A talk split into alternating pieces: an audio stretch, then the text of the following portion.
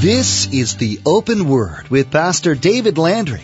David is the senior pastor of Calvary Chapel Casa Grande in Casa Grande, Arizona. As a husband, as a, as a wife, walk in this unity together. They can move from the chaos of this world into the order of God's plan and God's purposes in their life. But even beyond that, our oneness with each other is a clear demonstration of God's kingdom and our lives as individuals, our lives as husbands and wives ought to declare the reality of God's kingdom to the world that's around us. As we continue on in our teaching about the divine order, we are shown the example Christ gave us. You see, it's hard to submit to or trust someone who isn't all in. But Christ showed us he was all in by the cross. He was committed to the plan and the purpose that God had in his life. And so we should be committed to each other by this example, favoring one another not just in marriage, but in the body as well. By doing this, we will declare the glory of the Lord to the world around us. Well, let's join Pastor David in the book of Ephesians, chapter 5, verse 21, as we continue through his message entitled The Divine Order. And each of these as they're submitted, there is a similar yet a different command to the opposite group. In chapter 5 verse 25, he says, Husbands, love your wives as Christ loved the church. In chapter 6 verse 4, fathers or, or parents, don't provoke your children to wrath. Bring them up in the training and the admonition of the Lord. Down in verse 9 of chapter 6, he says, Masters, treat your servants well, knowing that your own master also is in heaven. This whole passage is a declaration of order, a declaration of order to a world that is totally out of order. And God comes in with His plan to bring out of that chaos a peace and an order every level of our Christian experience, there should be that orderliness. There should be that demonstration of God's kingdom within our lives in every relationship that we have. The idea of submission has been hijacked. It's been misunderstood for so long. The submission that the Lord is speaking of here, it's not a demeaning idea. It's not the idea of power over another individual, one being greater than the other. We, we see throughout the New Testament how men and women are now very much on equal and level ground. Paul tells us in Galatians chapter 3 verse 8, he says, There is neither Jew nor Greek, there's neither slave nor free, there is neither male nor female, for you are all one in Christ Jesus. So what is this biblical idea of submit? I believe that it means to subordinate. And I know that that word, you might think, well, doesn't that mean the same thing? Well, it's, it's, it's much in the same ways within the military. An individual of a lower rank has to submit or subordinate to those that are ranked above them. And even though an individual might be smarter or more experienced than those that are ranked above him, he still must submit himself to those who are in authority. And all of this in order to maintain order. If an individual were to go against this system in the military, it would be called insubordination, wouldn't it? Another name for it is called mutiny. There'd be great confusion if there wasn't a system of rank and order. And in the same way, society is thrown into confusion and chaos if there is no order. And yet, at the same time, a general in the military or a leading officer within the military, I think he'd be foolish if he didn't take into account the insight, the expertise, the giftings of those that are of lesser rank, working together with those. In the discussion of order within the family, we can't dilute, we can't do away with the understanding that the husband and the wife are called to be one flesh working in harmony with, with each other's strengths and, yeah, even with each other's weaknesses. We work together in those, in every aspect of our relationship as husband and wife. In the Christian home, God has ordained that the man be the head of the home. Not in a way of lording it over everyone else, but with that understanding of his responsibility before God for the direction and for the spirit of that household. And the wife is to submit to this leadership. It says that she is to submit as to the Lord. Now, to help us understand that a little bit better, I want to look at a parallel passage that Paul wrote in Colossians, in Colossians chapter 3. Down in verse 18, you don't need to turn there, but simply he says, Wives, submit to your own husbands as is fitting in the Lord. Very similar words, but I believe the intent of it brings it out a little bit clearer in the, the Colossians passage. Paul isn't saying that the wives are to submit to the husbands as if they are the Lord. That's not what he's saying. The idea is that when you submit to your husband, you're honoring the Lord. We find a very similar thought just a couple of verses down in that same Colossians passage where Paul writes in verse 23, he says, whatever you do, do it heartily as to the Lord and not to men. Ladies, when you submit yourselves to your husbands, you're honoring the Lord and you're recognizing His plan and His design. As David Guzik says on this, he says, as to the Lord doesn't define the extent of the wife's submission. It doesn't define the limit of a wife's submission. It defines the motive of the wife's submission as to the Lord. One more thing while we're still back in, in, in, Ephesians, while we're still in verse 22. Some have interpreted that submit to your own husbands to mean that a woman should, should never work outside the home since she would have to submit to someone else who's not her own husband. And well, basically that's just a bad interpretation of what this verse says.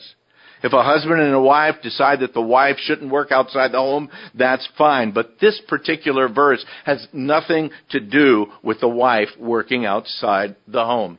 The focus is on their relationship together. The problem today is that lack of submission to the leadership of the husband as God designed. And so the flow of the next two verses there in Ephesians comes into play. Look at verse 23.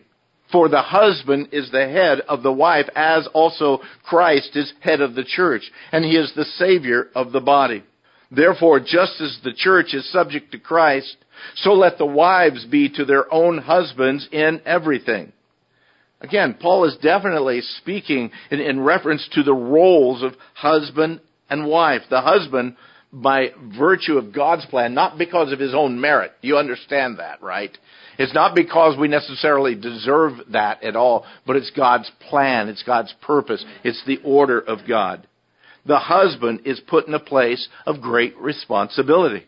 Paul's drawing a parallel between the idea of Christ and the church.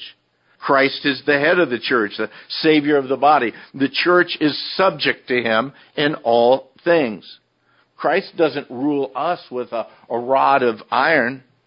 But out of the depths of his love, out of his great concern for us, he reigns and rules over the church. And as the wife is submitted to her husband, so the husband is committed in love to his wife. Paul continues on in verse 25.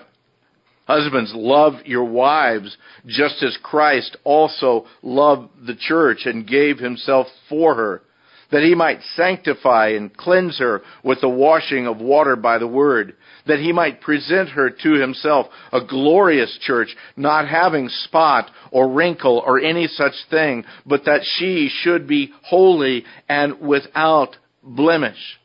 I feel that it is, or at least should be, the greater and the deeper of the two directives here for the husband. The husband's love, the husband's commitment to his wife is to be as deep a love and a deep of commitment as he will ever make, second only to his love and his commitment to Christ. The commitment of a husband's love for his wife is to be an idea of total sacrificial love. This is the agape type of love that we read about all throughout the New Testament. It's, it's a love that is self sacrificial. It's a love that does not need to be reciprocated, not because of what she's doing, I'm loving her. No, I am committed in my love for her. Love is a choice that we make. If it's just a feeling, there will come times when that feeling's not there, but we make the commitment to love. It's a love even in spite of. And then you can fill in the blank, whatever that might be. If that's the heart, if, if that's the motive of the husband, if that's the way he truly responds to the wife, then I don't think the wife would ever fear being in submission to him. But if she fears he'll take advantage of her submission, she's going to struggle with being obedient to the Lord's command in her own life because she's not able to do that because of the fear that's there. Christ's commitment to the church was total. He was all in. He loved the church so much that he died proving it, showing the greatness of his love. He committed to the church in order that he would have a, a holy bride without blemish. He loved her enough to sacrifice his life in order that she would be clean and pure. And as Paul makes the statement, just as Christ also loved the church and gave himself for her. This is an all out commitment and love that as husbands we need to have for our wives. So husbands, it kind of begs the question, how much have you sacrificed for your wife? What kind of a heart do you really have in that relationship? Or are you looking for her to serve you and it's all about you? The purpose of Christ's love for the church was to make certain that the church was holy and without blemish. And this could only be done as Christ gave himself as that complete sacrifice. What Paul is not saying, he's not saying that the husband can make his wife sanctified. No. And he's not saying a husband can cleanse his wife or present her spotless or wrinkle free. We're not able to do that, okay? That's the cleansing work of Christ in her life because of all that Christ has done for her. Paul continues on with the husband's responsibility here in verse 28. He says, So husbands ought to love their own wives as their own bodies. He who loves his wife loves himself. For no one ever hated his own flesh, but nourishes and cherishes it, just as the Lord does the church. Now, again, you need to understand this isn't some narcissistic thing that's going on. As a matter of fact, it takes the ego completely out and it points the emphasis of the union of husband and wife as one flesh. Martyn Lloyd-Jones declares the husband must realize that his wife is a part of himself. He will not feel this instinctively. He has to be taught it. And the Bible in all parts teaches it. In other words, the husband must understand that he and his wife are not two, they are one. I believe that when husbands begin to understand that, then their love and their commitment for their wives would be much greater. Husbands, although we're distinct in God's creation, each one of us, we're not isolated. We're not detached. We need to think, we need to act as a whole together with our wives. We see it so clearly as Paul goes on in verse 30. He says, For we are members of his body and of his flesh and of his bones. Did you catch that? He said that we are members. Speaking of the husband and the wife together, we are members. Again, Paul brings it back to the equality issue. Each one of us separate and distinct, yet the husband and the wife being one flesh, joined together with a purpose and a place in God's kingdom. Husbands, beyond her being your wife, much more than that, she's part of the body of Christ. How are you treating her? Are you nourishing her? Are you cherishing her? It really should be the focus of the husband to see that his wife excels in her Christian walk, to see her excel in the care of the home and of the children, to see her excel in every area of her life.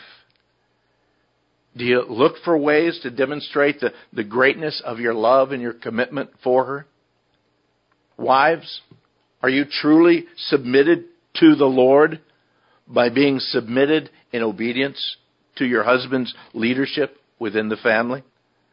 Wives, in your submission, do you show honor and respect for your husband?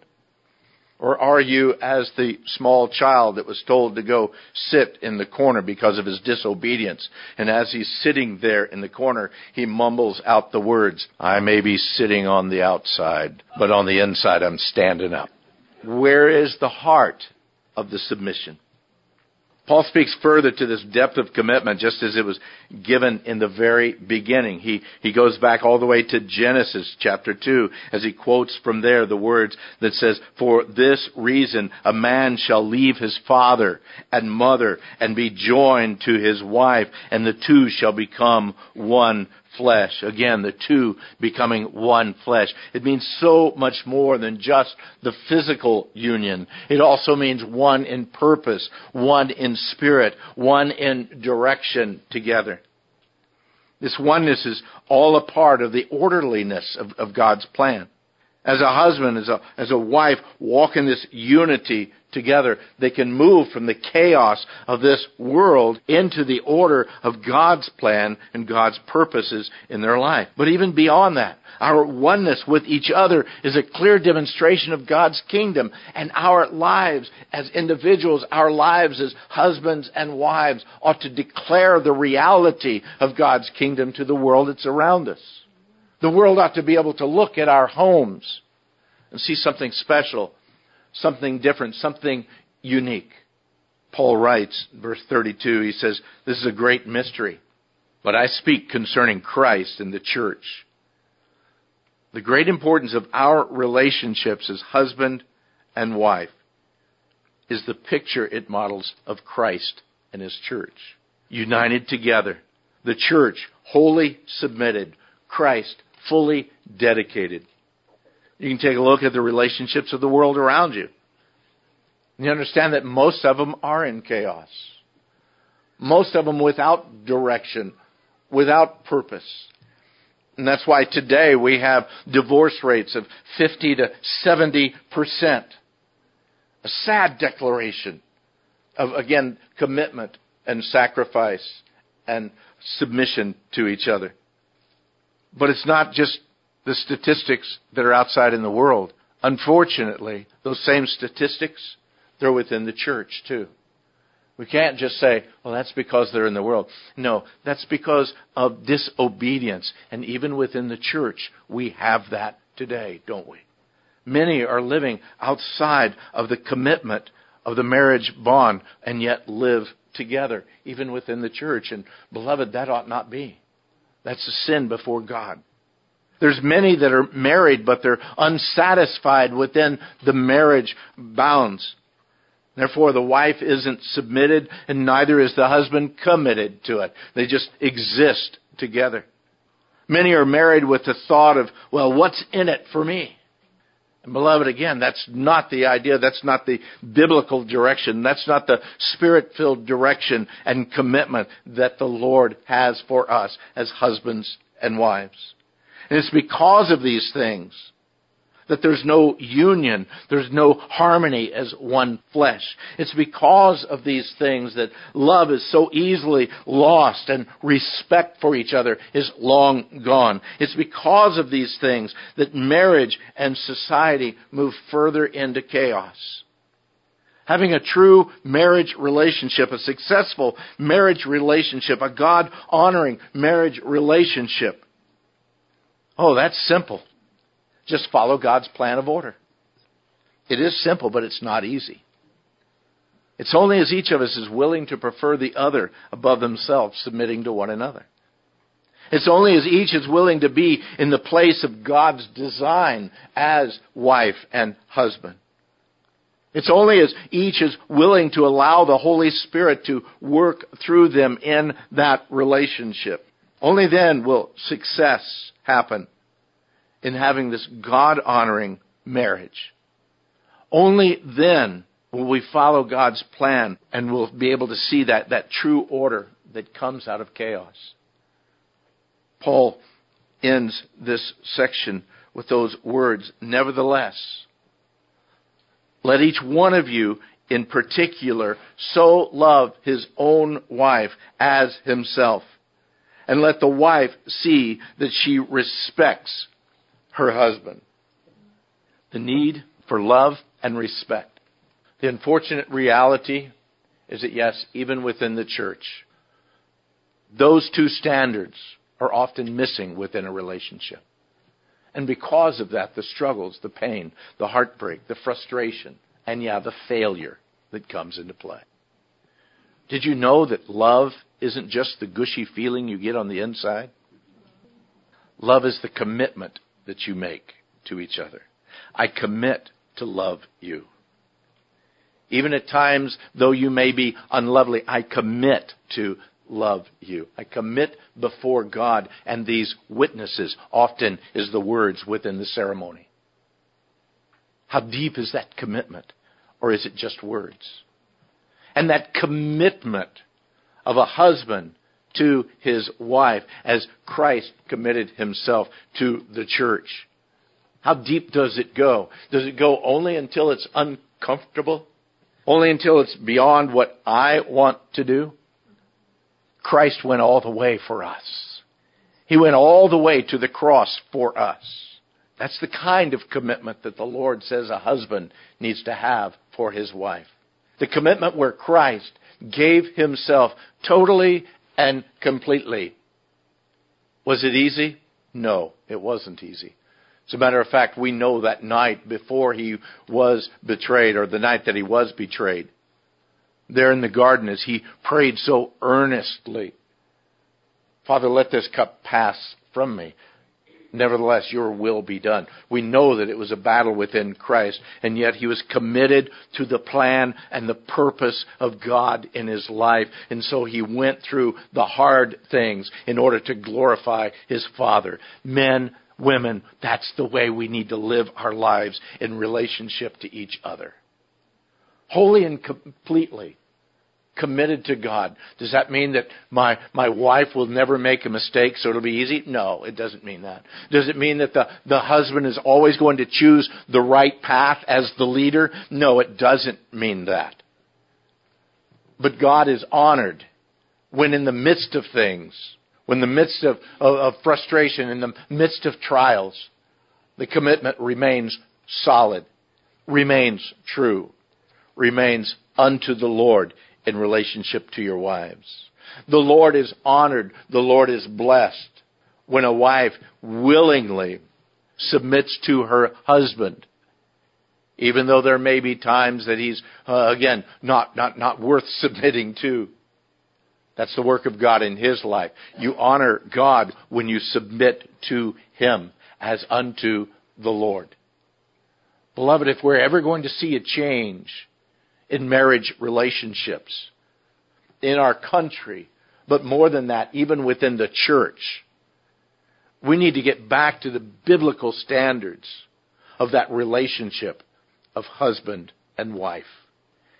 In order for us to see the glory of God shining in our lives to its greatest extent, we need to get back to the commitment that God calls for us to make as husband and wife in becoming one flesh.